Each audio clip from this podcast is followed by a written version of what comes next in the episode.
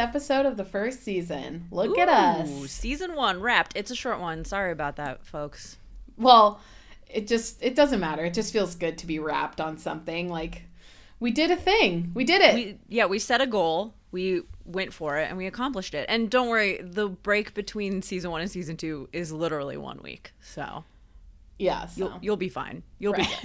be we'll be back very. Don't quickly. let this affect you emotionally. It's we're gonna be back around. Yeah, we're just. It's an organization structure, really. Yeah.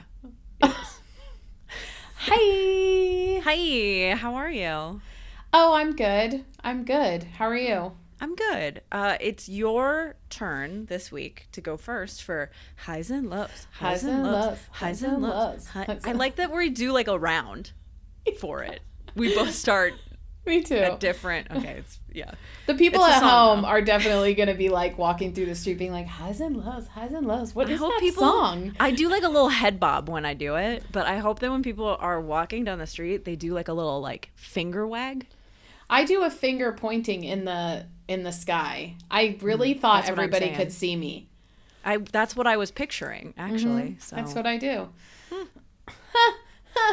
um, okay, so highs and lows, highs and lows. Um, so let's say lows.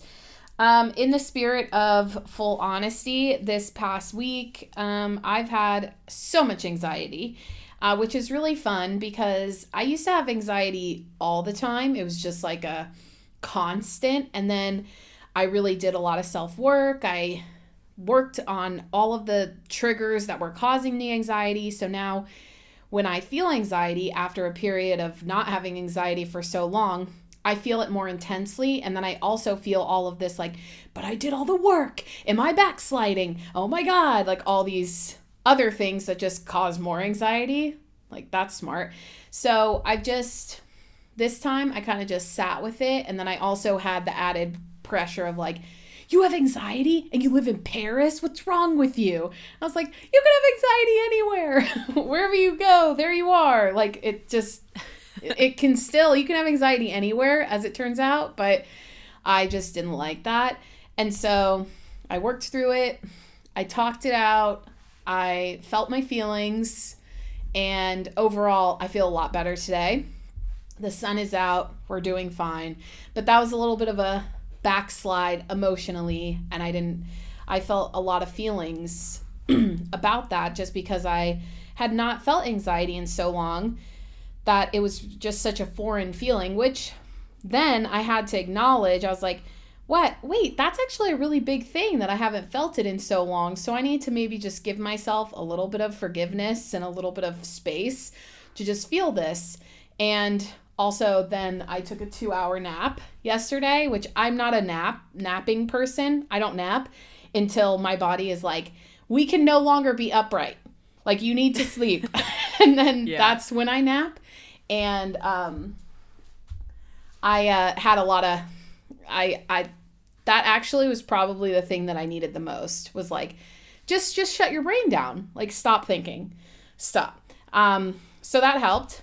And then my high uh god, I mean things have generally aside from the anxiety been really good.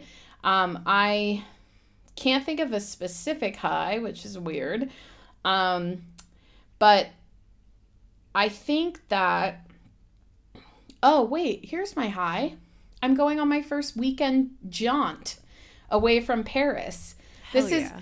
In my mind, this is always what I was supposed to do is like I just jaunt away for a long weekend. Oh, how fun. How lovely. And so I'm going to Lyon with um, my husband uh, this on Friday.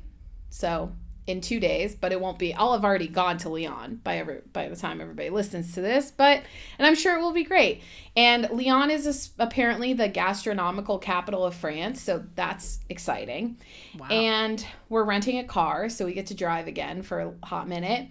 Um, that's actually really exciting. It's just I am doing the thing that I said I was gonna do, which was like go to more places and go away and even though it takes a little bit of preparation, I have to get work ready. I have to, you know, we have to save the money and everything.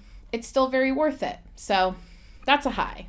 Your turn. That's a high. That's mm-hmm. definitely a high. Yeah. I'm mildly jealous, but it's fine. That's my own thing to work out. yeah, you need to deal with that. Yeah, I'm on it. Um, okay, so I wanted to start with my lows and then end on my highs, so that way our conversation would be more positive. But I can't do that because my low actually is totally related to what we're talking to today, and I need it as a segue. I just wanted to establish that that was what my heart wanted, and I can't have it. So that's itself is a low. Um, Thank you for conditioning it with that. I know. I, I want to like try and keep it upbeat, but I can't. Okay, so my high this week is um oh, I am featured in Communication Arts Magazine, their print magazine for Dang. their May and June issue, which is like it's a big deal in the industry. It goes out to like every ad agency except for maybe indie ones that think that they're too good for it. You know who you are.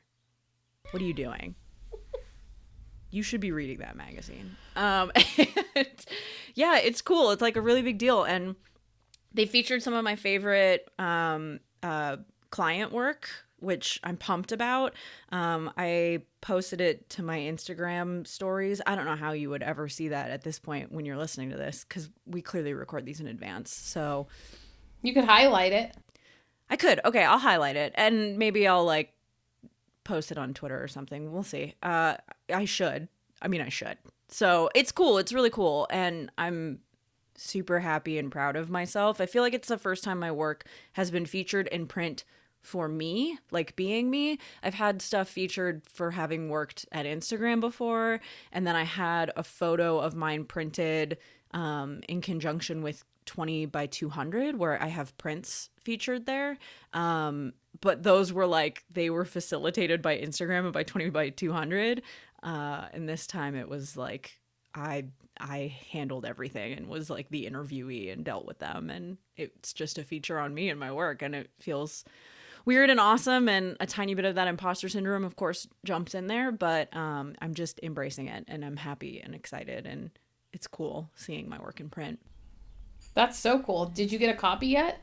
Hell yeah, I got a copy. I got a copy, and then I didn't know how to take a good photo because it's a really big magazine. It's like a 200 page magazine, and um, and I'm like page 176. That's literally the page number that I am. So that's how obsessed I am with myself. Um, and I did not know how to like. I didn't want to ruin the whole magazine. I couldn't figure it out. It turns out I'm not good at photographing everything. Um, and so I bought the PDF so that way I could see it because you can yeah. just buy yeah you can buy it's like ten dollars to buy just a downloadable version so yeah that's that's what i did cool i was wondering because i saw it on your instagram story and it looked flat so i was like oh, yeah yeah, I don't know. I tried taking photos. I tried for too long, and then I was like, "Ugh, I'm the worst photographer in the world." And I was like, "Ugh, I no, I need to get out of this oh, space." Oh no! So, yeah, oh, it was not. No. It was not great. Um, that was a roller coaster of emotions. It is. If you have any pro tips for like anyone out there for taking photos of a magazine,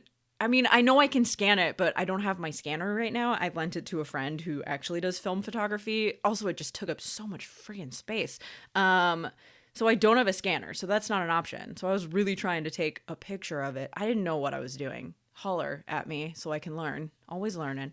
Um, oh, and another high, just a tiny aside, I think I'm going to take film classes here in LA because I miss being in the darkroom and I miss taking film classes. And the only reason why I don't shoot film is because sending it off to Richard Photo Labs is like all of the money, and I don't have money right now.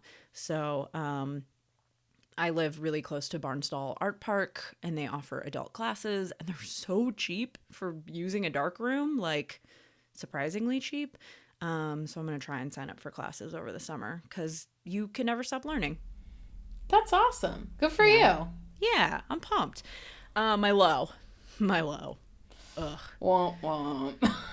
so I have a really, really bad shoulder. I love how every week we're just gonna talk about all of my like all your ailments. ailments. Yeah. I'm an Ashkenazi Jew. Like my DNA is 47% Ashkenazi Jewish, which is a real thing. That's a DNA type. Um, and and it shows in all of my physical ailments, I believe. I feel like the trauma of my people's collective past comes out in body pains. Um, That's wow. Not, that might be real. I don't know if that's real. Emotionally, that's true. I think physically, I'm just making that up.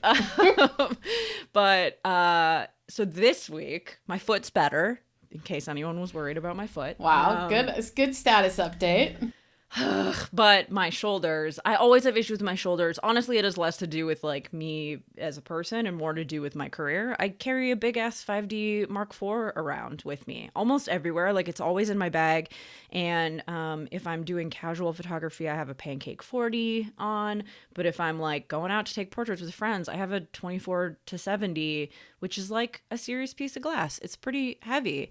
Um, By the way, just hurts. an aside, I didn't know what any of that meant either. For the people oh. out there who are not photographers, that that all oh. sounded like like just words, just words. Okay, so pancake around. forty, a pancake forty is like a really flat, very, very, very light, not super expensive lens. It's like 150 bucks. So the glass is not very heavy. That's inside of it the 70 to 200 is like Canon's top end series for professional photographers. And uh, that glass is almost always much heavier. I, moral of the story I went in for a deep tissue massage after waiting way too long because when I don't have a lot of money, I don't like spending on things that I view as frivolous. And to me, a massage is like, that's a luxury. Um, and I just screwed up. I just waited too long. And I got a deep tissue massage yesterday and it's a Thai place too so they like dig their feet into your shoulders and i am in the most pain today. I was in so much pain yesterday i thought i was going to throw up. Um it did not matter how much i hydrated it was not going down. And uh i woke up this morning in like just feeling like a giant bruise. Mm-hmm. um which brings us to our feeling feelings about being 30 uh episode because that's the most over 30 thing ever. Oh, yeah. It's just everything hurts. It just hurts. Yeah, my body hurts in ways I've never anticipated it hurt. No. And I know people joke about that. Like, I've, well, I remember being in my 20s and hearing people be like, just you wait. Like, what, a hangover becomes a two day hangover. And I'm like, what? No, that's not real. That's real. Oh, it's real. It's real. Oh, there's the shower here in our apartment is so mm-hmm. small and when i like when i have to shave my legs i definitely feel like i'm gonna like pull out my neck or like throw out my Ugh. back or something and i'm like you know what i don't know i don't know if this is worth it it's it's definitely not that's probably no. why the french get the reputation of you know not shaving legs i don't think it's a protest uh, against the showers are just too the small. showers are just too small. They have no choice. We figured it out. We cracked the code. But yeah so our episode is about being over 30 and our feelings on that. And i'm 32 about to be 33 and so are you Jess. we both are. Our, our birthdays are like a month and a couple weeks apart. Yeah so we're we're going on 33 in about a month. So a month to two months. I'm already telling people I'm 33, by the way. I'm not. I actually forgot the other day how old I was. I was like, what? And I looked at Hosem and I was like, am I 32? What am I? And he was like, what 32? I? I was like, oh God, that's not good either. Um, also, we should know because the math is so easy. We were both born in 1985. Like anyone born in a five or a zero year has it the easiest. Yeah, but who does math? Except you. Um, Me, I do. I do math. so how did you feel? Okay, so you said, yeah, that you don't have any feelings about turning 30 when you turn 30. Yeah. Is that so you just turned 30 without any kind of feeling at all? It was just, oh, okay. Yeah. I mean, I wouldn't say any kind of feeling. I I had feelings, but I just didn't none of them were negative. And to me none of them felt any different than any other birthday. Where like you know okay you're celebrating the year that you were born. You're celebrating another rotation around the sun. Do we go around the sun? Who knows? It doesn't i mean people know. I just am having a moment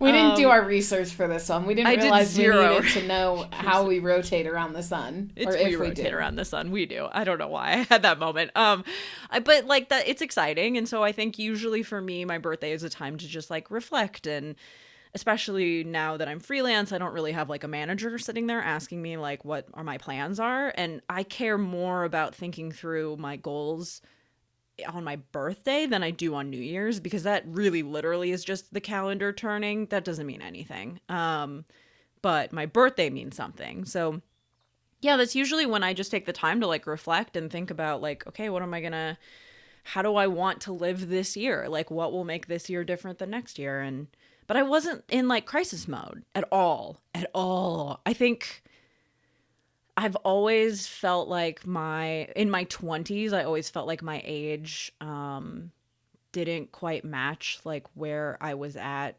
emotionally in terms of my maturity, which is I know a thing that like all 20-year-olds say, but that's not actually true. No, but that's actually me, true for you for me, I feel like it truly is true. I mean, I was forced to grow up quick. Like we've talked about my dad passing away when I was five and then me going to therapy immediately after. And I feel like a lot of those things happening catapult you into maturity much faster. And then my mom, um, as a full time, basically freelance, which means all the time meeting planner, um, it, she was gone a lot. She traveled a lot and she was at work meetings a lot, or I was on my own a lot. And so I kind of raised myself. And then, I mean, she definitely raised me, but I was latchkey kid style. So, you know, I, I, I had to figure out the ropes real early.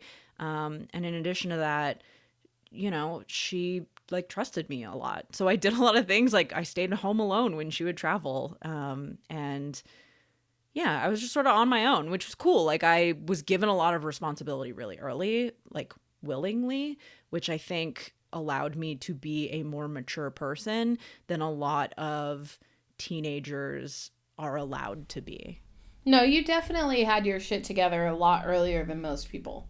Yeah. You had it together. I I mean, I hated school and I still went to community college, but that's fine.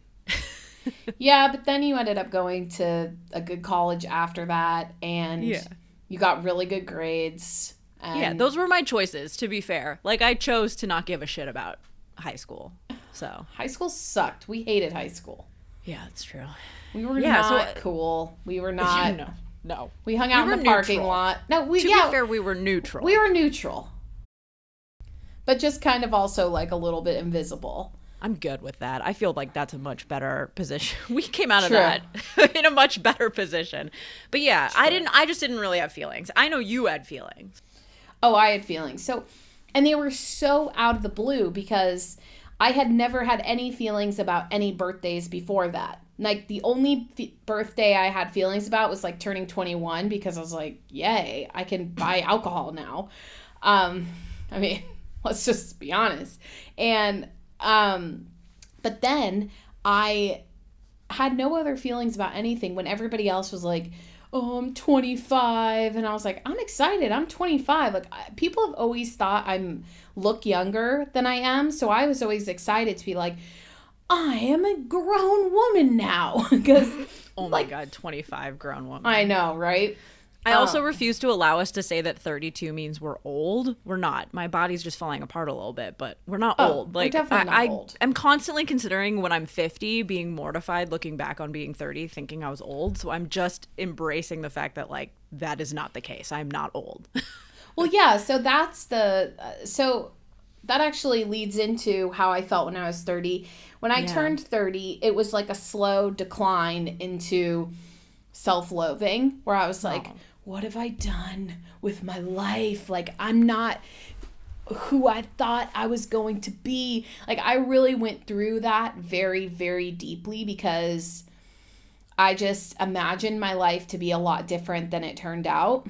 And it not and now I'm so happy with the way that my life turned out, but it took that whole year that I was 30 to really get into that and be okay with that because I felt that I had basically spent my 20s kind of just wandering, like wherever I wanted to go. Like I just went. I didn't really hold myself to anything too seriously um, because I just wanted to experience life. Um, when I turned 30, I felt like that kind of caught up to me. And I was like, yeah, but that means like you don't have a savings account and you don't have and you have credit card debt and you have and you haven't like put in the time as you wanted to to like write that book or even have that like really successful business. And like yes i think i had some high expectations for myself but i always felt like i could meet those because i believed in myself. And then when i kind of just like turned 30 i was like wait i'm not who i thought that i would be but then i did a lot of like soul searching and realized i was like first of all why is my stupid ass 16 year old self dictating what I think I should be when I'm 30 because I know who I was at 16. I didn't know yeah. anything about myself. And I was very, I think, like, um, I think in my 20s, I had this thing about not facing reality. I was like, no, what other people experience is not what I'm going to experience. I don't, I'm going to be this and this and this. And like, actually, no, I, I was able to travel and live abroad and do all these like cool adventures because I had a credit card. I had many credit cards and they were maxed out. Like it wasn't some big secret as to how I was living that life. It was I was in debt. Like and I think that I came to a lot of those realizations with myself where I was like these weren't that cute or that impressive because it actually put me it put my future self into situations that I didn't want to have to deal with as my future self. And so I think there was a moment when I was 30 that I was like, okay, stop everything. and like where where do I want to be this time next year? Where do I want to be that time, you know, a year after that? And can I actually be a person that like has plans and org and is organized and can like listen to what she really wants and really needs and like takes care of herself. And so I actually started there was a lot that changed when I turned 30. I started like taking exercise a lot more seriously and being active. I started to be much more conscious about the food I was eating. I started to definitely get more conscious about my spending and my budget and making sure that I was and I like am making the decision to get out of debt and all of these types of things and like finally having a savings account and all actually all of the things that I really was berating myself about when I turned 30 instead of just like self-soothing and being like it's okay don't worry about it just self-love self-love like I believe in self-love but I also believe that like actions need to happen too it can't just be like take a bubble bath and forget about it like your credit card debt will go away in the bubble bath. It's like no, it doesn't. It goes away because you have you pay it. Like you yeah. you have to pay it. That's what you do. And so I had to have these like this it was a reality check in the yeah. most sobering way and I think you I'm I'm sure you saw that because uh, I've changed a lot since then. Yeah. Do we want to share our um, uh, friendship hiatus? Sure.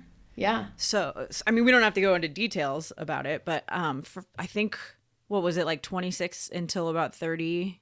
No, yeah, 30. Just after we both turned 30, um, Jamie and I were not on speaking terms. There was like a little four year period there where. I mean, to be fair, I think we both had reached a point where we were at that crossroads of like figuring out who we really were and like what are we going to look like as an adults and how do we both fit into each other's lives with that with all of the tension of all the terrible things that we, we went through when we were in high school or really the terrible things i did to you in high school unintentionally um, as like an angsty teenager trying to figure out who she is plus her sexuality plus I don't know, everything, you know. I think it it was hard on us in our friendship and becoming adults and also both living in San Francisco together um and it, it was just a lot and I think we just I mean, I kind of decided that we just needed to go different ways and figure our lives out and I always said it I don't know that I said it to you at the time, but I said it to myself that like we would be friends again. Like we would come back to each other. Things would change, something would shift. You would go on your like life wandering journey that you needed to go on that didn't involve me and I needed to let you do that and not be selfish about it and you didn't need to have me like being selfish about it in order to do the things that you really wanted to do. Um, yeah, well, we never had a casual friendship. No. Like, we're not, I mean, I think now you and I are able to have acquaintances with people, but at the time, I'm, we're both really intense people. Yeah. So, when we're close to someone or we're in a relationship or anything like that, it just is very intense. Like all of our friendships were very intense at that time. And I know that we had a very intense friendship and we did everything together. We were also incredibly competitive with each other. And yeah. there was like jealousy and envy. Like, I mean, we at, at on the same token that I always wanted you to do well and always wanted you to be happy, I also was jealous and of certain aspects of your life that you had that I didn't have. And like you know, we were so linked in that. It was not like it was very hard to even really disconnect from that. And I think that we needed that big extreme break to be like, okay, let's find out who we are without each other like yeah. it was it was like a breakup for real. It was. It was definitely a breakup. I mean it, uh, like i said i always kind of had this like inkling that we would come back to each other like and that that whatever had happened in order to instigate that we need to stop being like unhealthily attached and dependent to each other like that that didn't mean that that was forever. Um, unfortunately, it did mean that we both got married in that amount of time, and then we both turned thirty, and immediately after, uh, you know, basically we're like, what the hell did we just do? We just both got married and didn't have the person that we thought would be by our side for this big, huge, important moment to both of us, like there. They just weren't there. It's just like this big empty space of like love that needed to be there.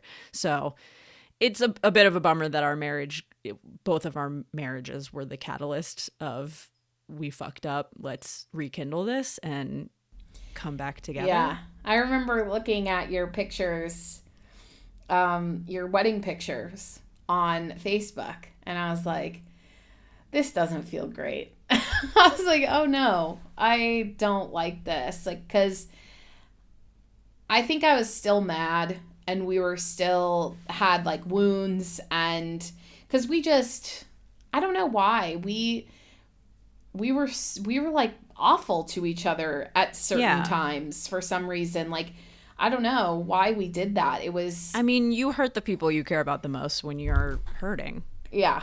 I guess, for sure. I mean, it so I remember that and I I actually really remember how I felt where I was just like this needs this needs to be done because I can't keep looking at these pictures and keep like checking in on her and seeing what she's going through and not being a part of it.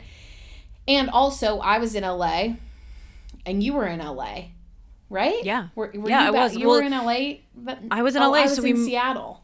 Oh, were we? Okay, I think that's right. Yeah, because I, I was in LA. We moved to LA a year before we got married. Um, four years yesterday, and Congrats. um, thank you. And you messaged me when we were on our honeymoon. Oh, okay. So then yeah. I was in Seattle, where I lived in Seattle for eight months, um, and then I came back to LA and we started hanging out, but we took it real slow real slow, which was a good call. it's funny. I'm like, I'm so glad we're at the point where we're at, but we also went through these two big milestones. One was getting married, and the other was turning 30 totally separate from each other. Mm. So this is, it's also I feel like that's important to this conversation because I didn't get to see or be with Jamie as like her friend and confidant like during those times where she was struggling. So, um, and same for Jamie with me. Also, like birthdays are the most important thing in the world to me because I'm a Leo. And so, you know, she would have been there. Also, she probably would have planned something way better than what I ended up doing, which was just dinner.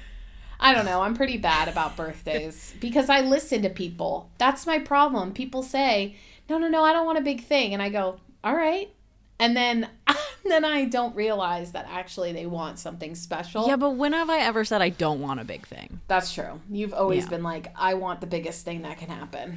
Yeah, like I want to go to Mexico. Let's do it. Right. That's true. That's true. You are never, I've never heard you be like, I don't really like to be the center of attention. Oh my god, I love it. I live for it, especially for my birthday. Like your birthday is the one time you're kind of, especially as an adult, that you're like allowed to indulge in being like, everyone, please look at me and celebrate me, because otherwise it's like a taboo a little bit. Um, I yeah, I go ham on that indulgence. I can't help it. I know. I just can't help you it. really do. Um, I will say, I think this is a really shitty thing, and I'm gonna say it because I do think it's important to say it. I think my 30th birthday was less devastating and less um, emotional because I had gotten married four months before, less than that, two months before, and that's such like a horrible like patriarchal dictated milestone. It's and that's like the truth. It really is. Uh, being married like you did that before that cut off. it's so stupid. Quote, That's unquote, exactly what it is. Like there's the, this rule that exists where if you are over 30 and unmarried, ugh, that which is not true. Like that's bullshit. It's such bullshit. but at the same time, our first year of marriage was the fucking hardest year. so, you know, it also wasn't like it wasn't all it's cracked up to be, I guess. It was a very hard year, first year of marriage, and it also was when I turned 30. And I just was like, cool, well, being an adult is an arbitrary concept that doesn't make any sense, and I learned very early that nobody ever knows what that means and nobody ever has their shit together. Even 60-year-olds don't know how to be an adult. So, fuck it. Yeah. like none of this matters it just doesn't matter these mile- milestones don't matter they i need to get out of my brain and if i feel feelings about being 30 i should feel them separate from this weird i'm uh, you know tied to someone maritally concept because that doesn't that doesn't mean anything either No, but there is something that shields you from that, like, uh, from being able, from having that kind of spiral. Is if, like, I'm sure if I had been excited about a book I was writing and had a book deal, maybe I would have felt differently about turning Yeah. 30. But there were these, like, arbitrary things because like it is okay for you to like have been excited to get married before you were 30 like i mean maybe not as great if it was to like prove something to the society at large that's yeah i think it's to like avoid judgment truly. Yeah. like deep down inside if i have to think about it the only reason why i was excited was because people couldn't judge me for one more thing. Hmm, yeah. Yeah. I think i felt i didn't have anything like that i mean i was already married but i don't have that same thing. I don't have i don't have the same thing about marriage Uh, uh, eventually we'll probably have to do a whole episode on marriage but um, yeah definitely I don't have that. I always thought I'm not going to get married. And I had to talk myself into getting married. Um, but that's a whole other issue. But I have a thing about the the age and what it meant for my art and my career and what it what I believed that it said about me was like if I'm not rich and famous doing my art yet, that means I must not be good enough. Like I I it, to me it was like proof actually I had been searching my whole 20s for proof of my inadequacy. So so deep does my self-doubt go that I was like I need to collect evidence constantly. And a lot of it could have been explained away. A lot of it was easily explained away. But the turning 30, that felt like the proof. The the like trump card in the courtroom. I'm mixing up metaphors, but like all you know, like all the things. In the courtrooms, the things, all the evidence. It was like I don't know. But you know yeah i'm thing. into it yeah the Um, thing in the courtroom Right, the evidence. i'm with you Okay. yeah Um, where you throw it down on the table and it's like, oh, it's a trump it's a trump card yeah, trump That- card. that's the right metaphor Yeah. for what I mean, I don't like. I mean, it has nothing to do with the courtroom, but that it is an appropriate term to use in terms of here's the thing that will blow all other evidence out of the Yeah. water. I get what you're saying. So that was my. That was my moment. It was like no, you actually are inadequate. Don't you see? You've been looking for this for a whole decade. And here it is. It's true. You don't have a best selling book. You're actually not a, a prodigy of any sort because you would have already been famous by now. Um, you're not, you don't have like thousands and thousands of dollars in the bank. I don't see anybody really knocking down your door for anything that important. Like, it was all these things that I was like, holy shit, there it is. I got it. I got, I, I finally have it now. I have the evidence that I've been looking for. And it, it was, it fucking sucked. It sucked yeah. so much. I was just like, I have nothing to grasp. Like, I couldn't, I mean, you had your marriage and whatever that meant to you to grasp. I didn't feel like I had anything to grasp. I was like, nothing is working out for me. So, what do I even say to myself? Um, because I'm good at talking myself down off the ledge, but this time I wasn't very good at it. And it was it, it was tough to pull myself out of that. I felt like yeah. I had to do a whole new identity for myself. Did you like have any positives that even like I I know you said that it was hard for you to talk yourself off the ledge, but you did. But you know, was there any part of turning thirty that was something that you were excited about, or? I mean, I felt like I had a lot going on for myself, um, but it wasn't tangible enough for me to be like, okay, I can hold on to this. But since then, I've just like shifted my perception and my expectations and my goals so much that I'm like, I don't even remember who that was. Like, that feels like a very distant identity of myself that I don't even like connect to anymore. Like, sure, there's some little things that pop up here and there where I'm like, ooh, that person like got a book deal, or ooh, that person's like doing a mural somewhere. I don't want to do a mural, but I don't know, that seems like a thing to do. um, and, you know, there's these little things that pop up, but it's definitely not as prominent also because I just feel like I got really clear on like, okay, what actually matters to me? Why am I being dictated by my 16 year old self who was like feeling uncool and unpopular in high school and like just wanted to feel significant? Like, why is she calling the shots now? She doesn't know shit about life. Like, what, what is she gonna do? Um, so I felt like, okay, a lot of these things didn't come to fruition because I was doing it for the wrong reasons too. And so the bright light out of it was like, it had to be all bad for me to pay attention and be like, all right, this can't all be, it can't all be this bad. We need to figure yeah. this out. And it was a come to come to Jesus moment. Do you um, think that you'll have similar feelings when you turn 40? I really hope not. I'm trying to be realistic now. Not too yeah. realistic that I don't do anything and I stay too comfortable, but I am trying to recognize and like be intentional about my life instead of being like uh, I I feel like the things that I do I firmly understand why I'm doing them. Yeah. Do you do you feel that way? What I anticipate potentially running into in my when I turn 40 is um having a case of the what ifs. Ugh, right. I haven't had those at all. I don't feel those feelings um at this point in my life, but I do know and again we could definitely have a whole episode on marriage um, my husband and I decided not to have kids, and it's something that I am very I'm happy with that decision right now, and I and I know that that's exactly where we should be in our relationship is making that choice.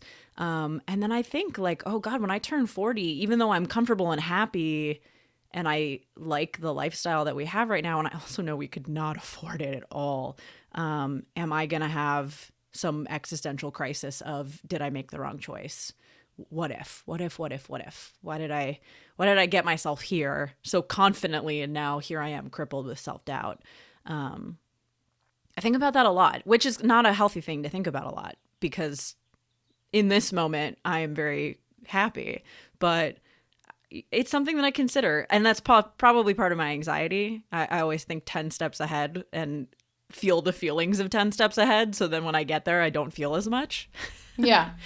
um, but I, I also know that part of my I, like I'm not worried in terms of turning 40 because some of my closest friends are already in their 40s. They turned 40 in the last 2 years. And so seeing people who I am am very close with and who I love and who are you know peers of mine be confident and comfortable and happy in their 40s is like, "Oh, I could do that."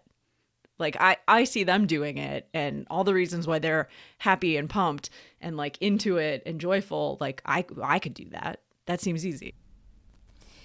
Yeah. Right. I mean, I don't I agree with you. I don't think that I have a lot of the um fear of turning 40 at all. I mean, I guess it's probably still far far en- far enough away.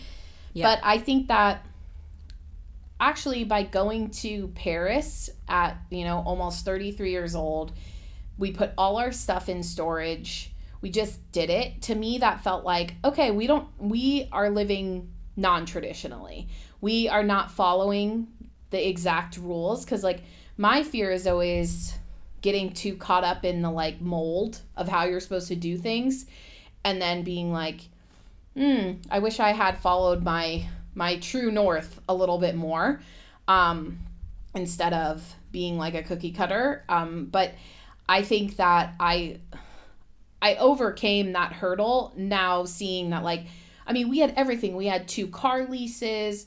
We had all the we had all the furniture, all the things like and we just made it work. We were like put it in storage, give the car back when the lease was up, pay the other car off.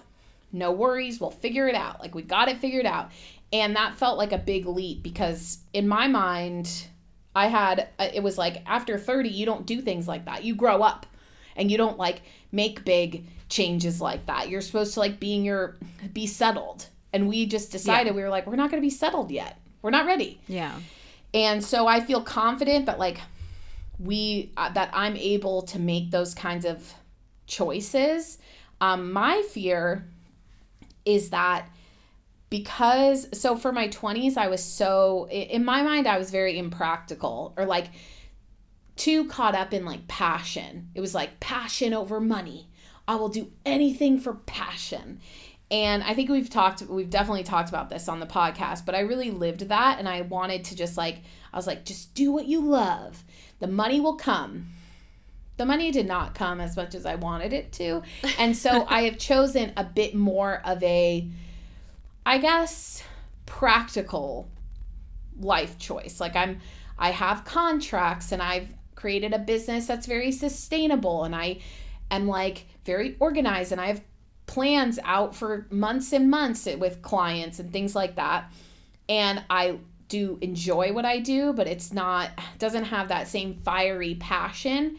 And my older brother is a musician and he has like followed undyingly that passion in music, whether it was like, you know, living in a nice place or like living in a you know a room in someone's house like he would just follow it to the ends of the earth and i haven't and i feel that right now i'm okay with that choice but i'm always worried that like one day i'm going to be like those people who wake up and go i wish i had just like written my book or something. And I'm like, I don't even know what book I would write. I don't even have an idea. I have written every day.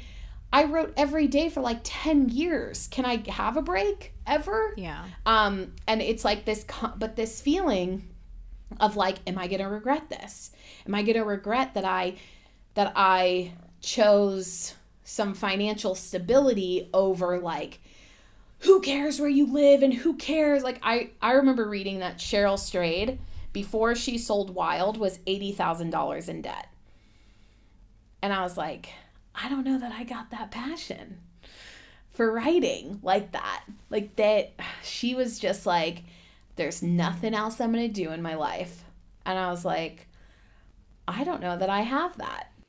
I think there's like I think some people are thrived by that survival instinct of like if I don't do this, like I mean you, you look at um uh oh gosh, Harry Potter J.K. Rowling. Yes, thank you. Like living in your car, it's like that. It's survival. Like doing writing this thing, the escapism of it is like it's life or death in those scenarios. And I think some people work really well in that place. I mean, obviously, some people do, um, and others don't. Like for me, I've mentioned this before, but I don't do well when I'm not in a like mentally stable place. And so, as much as I love my career and taking photos is a passion and always has been for me, my mental health has always been the number one. I think the reason why I probably wasn't as upset about turning 30 was because my husband and I had just gotten married and it, came with a lot of pressure and a lot of for us change that we didn't anticipate and so we were in couples therapy and so i'm like oh i'm good like I, am with someone who gets that like taking care of the important things, which is your mental health and your communication within your partnership, are the biggest priority, not your career and not, you know, your success and, and your finances. For me, I need the balance, like you're saying. I can't be $80,000 in debt. I would go into crippling anxiety and depression. But same. Um, I could never but, write under those circumstances or do oh, anything. I couldn't do it. I just couldn't do it. That's too much. And I and I respect that people work well in that sort of um, uh, tinderbox and I do not. I need balance. I need things to be stable. I need that calmness. And if they aren't, my passion isn't going to come through. And so I just take the time to work on whatever that is. If it is making sure that I'm getting myself out of debt, I understand that my job then becomes a key to that, but it might not be my passion at that point. It it then is just I'm going through the motions of okay, I gotta pay these bills. Like this is my job and this is what I have to do. Um, and then you know once things are balanced again and there's some spending money and things are a little more, um, I honestly for me easy. Then I feel in a good place to start pursuing my passion again. It then it becomes a passion. So I think even in my career, like being a photographer goes from a job to a passion and back and forth and back and forth depending on where things are at you know for me both in my finances in my relationship and in my mental state and and I, I just would prefer to have all of those things in balance and checked and in a place of either positivity or neutrality in order to make work that I feel passionate about. And if they're not, you know, I'm to take the time to f- focus on that and fix that and and I'm good with that. I like I don't feel like that's that makes me a bad person for needing that space. No, it definitely doesn't make you a bad person, but I do think that it it's interesting because I think the the the typical artist that we as a culture tend to really fixate on and like the story that's told so often is like this passionate artist who like lives to you know doesn't eat doesn't sleep like doesn't care where where they live like all this stuff this like very extreme example of being an artist.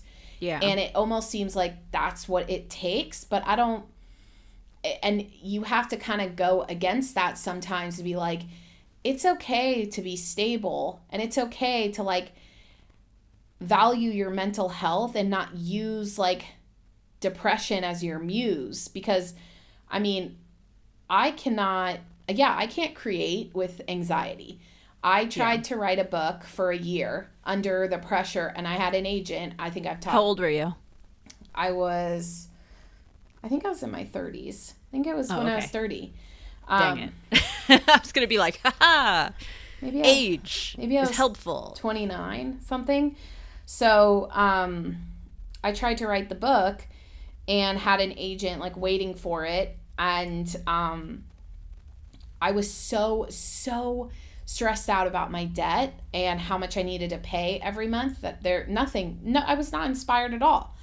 And I was like I'm not going to use my lack of mental health as like inspiration for this because this is not working. Um and i don't want to write a write anything from that place. Um yeah but yeah i think that we really we like those train wreck stories in a way of like that extreme artist who's just like smoking cigarettes and like it, drinking black coffee and you know rolling around on their paint and you know like all this stuff. There's like this type and like the starving artist archetype that but i also think that that archetype comes with like mental illness more often than not. Oh definitely. That's why it's so strange how much we glorify it because yeah exactly. Yeah it's yeah. like it's an unhealthy place it's an unhealthy archetype to glorify.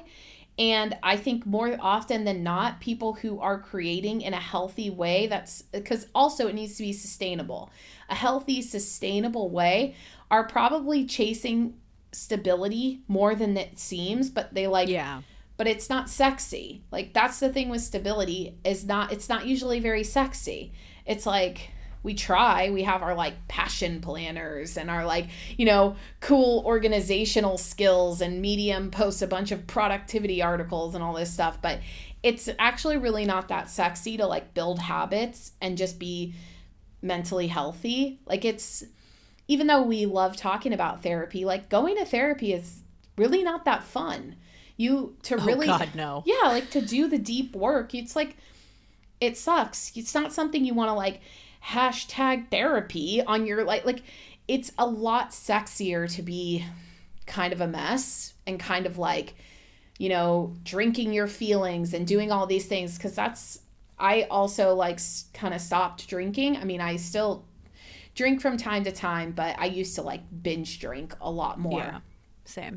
Yeah and like that's i don't have i don't do that anymore like i don't have that i guess quote unquote coping mechanism and so there's a lot of things that like I'm I think I've been really trying to figure out how to have that passion without it turning into being like almost kind of manic about it because I've created under those circumstances, but I don't like who I am.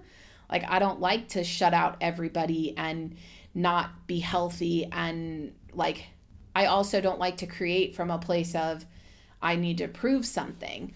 And yet yeah. I haven't really found my writing mojo quite yet in that circum under those circumstances. Yeah. Well, and I don't think I think being 30, turning 30, just getting older in general has like given me perspective on a lot of the unrealistic and unhealthy goals I set for myself when I was in my 20s and maybe even my late teens. Um, because I definitely I wanted to be that like manic drinking black coffee and smoking cigarettes and rolling around on the floor in paint person when I was in my early 20s like for sure for sure for sure and I I knew better but I also didn't and I think just with time and also life experience watching other people go through those phases and coming out being like yo that was not cool has also helped me like it's guided me in a way into having a more I honestly a more adult like approach at creation, at being an artist, at making sure I can keep doing this for as long as possible because it does fulfill me and make me happy to be a full-time professional artist. At the same time, I'm if things need to change, if stuff shifts and it's outside of my control, like if the industry just changes in a way where I no longer have a place there, I'm also good with like getting an ad agency job, you know, or starting a like creative uh, uh, company with my husband where we both do creative direction for other for clients, you know, like there there are so many possibilities for how my career can shift. And I think the older I get, the more comfortable I am with that being the case, with me not doing photography full time forever, but always still having a place for photography in my life. Yes, I think uh, letting go of a lot of that desperation for it, of like, I need to have a claim and I need to like get to a certain place and I need to achieve this and this and this, and just like letting it go is so much healthier even though it you know in in american society it almost sounds like oh you're giving up. Oh look at you. And it's like no i just i choose i choose joy and freedom yeah, hell yeah. more than i choose to like hustle myself Uh, into something arbitrary because a lot of times I found that a lot of the things that I felt so desperate about was all external. I wanted to show X people I had done X thing by the time I was 30. It wasn't really me, it was what it meant to other people. And I was like, You wanted the Romy and Michele high school reunion moment. Oh, I mean, you wanted to invent post its. okay. But see, but you gotta. But when you rewatch it, right? Like that's the struggle that they go through too. I think that's yeah. a. It's it's a funny movie, but it's so true. Like watching people go through that struggle of I've done nothing. What is my life? Is like, oh my god, if you're just a good person, like that's all that really matters. Like if you're just kind to people, like that's honestly you're better off than probably a lot of the the people that are chasing fame and chasing money and chasing whatever. You know, like just being kind to yourself and kind to others is like such a good baseline for life. Yeah, and also being able to like decide what you want for yourself instead of being pressured by what society has told us to want. Like that sounds really easy. It's like that sounds oh yeah, of course you should want what you want. It's like no, but a lot of people don't want what they want. They want yeah. what externally the society has told them that they want they should want. Yeah, that's why I want a house. yeah. See, I don't want a house for that reason. Yeah. Well, that's why I don't want a kid. yeah. yes, cuz you went through that with the kid. You were talking about that. You were like, "Is this just like what I think that I should do and I think people are going to judge me because I have a uterus?" Like this is Yeah no, like it's true though. Those are actual convers like you have I mean you and I have talked about it cuz you and I have such vastly different pressures that we feel from society at large. Like it's true. It's really funny because I t- just because we've been friends for so long, I mean minus our little break, but we've been We don't ever have to bring that up again. No, we're not bringing it up again. uh, no. Um but it's because I tend we tend to have friends that are similar to us but since we've been friends for so long, we have so many different like things that are the things that bother us. Like there's a lot of things that I say that I tell you and you're like that does not bother me. I do not have that same feeling and pressure. Like a lot of the career stuff, you do not have that. Yeah. I do. Where whereas I don't have I really could care less about the marriage stuff and the kids stuff. I'm like that'll just happen when the fuck it happens if it happens. like I don't I don't care that if people think like why aren't you having kids doesn't bother me. Like I hmm. I it really doesn't. And I realize like from a lot of the like think pieces and from hearing from you that that is a thing. And I mean, I sympathize with it because I know that same feeling just in a different iteration of that feeling. Yeah. But it's weird how much I I I think that when people say like you become more of yourself in your 30s, I really think that it's just a process of unlearning. It's not even really be, you I mean you do become more of yourself, but I think you just unlearn a lot of the bullshit. Yeah, totally. It's like you just learn to think for yourself and trust your instincts and hear what's what everyone else has to say and then decide what's right for you. Right. Definitely. Age is cool. I like love getting older. Also, it's a here's like a really morbid thought and it bums me out, but I've dealt with death a lot. I'm I'm now experiencing friends getting sick and passing away and it's heartbreaking and devastating. But like what happened to me when I was young, it's just a continual reminder that I need to just keep doing what I can do to be a good person and a kind person and there for my community and like be happy. Because like you do not know. My dad was 38, you know. Our friend Andrew passed away uh, last mm-hmm. year and he was 31 and like it's hard. It's it's it's a reminder that like you might not leave this epic legacy, but you can leave an impact on the people around you that's at least like positive and and puts goodness back into a lot of the sad shit that's happening in the world right now. So also I will say you really live that. Thanks. You live that on a real daily basis. yeah. I appreciate that. No, you do. Oh. You make time. You are a friend that shows up. Don't make me cry on our podcast. Oh my god, I didn't even realize I was trying. I wasn't even trying to. I'm feeling so many feelings right now. God. I didn't mean to yell at you. I just really didn't want to cry on our podcast. Uh, well, we're we're at our limit, so well. Yeah. At that on that note. On that note, friendship is wonderful, and just be kind. That's that's the moral. Like, just be good to people and figure out what makes you happy.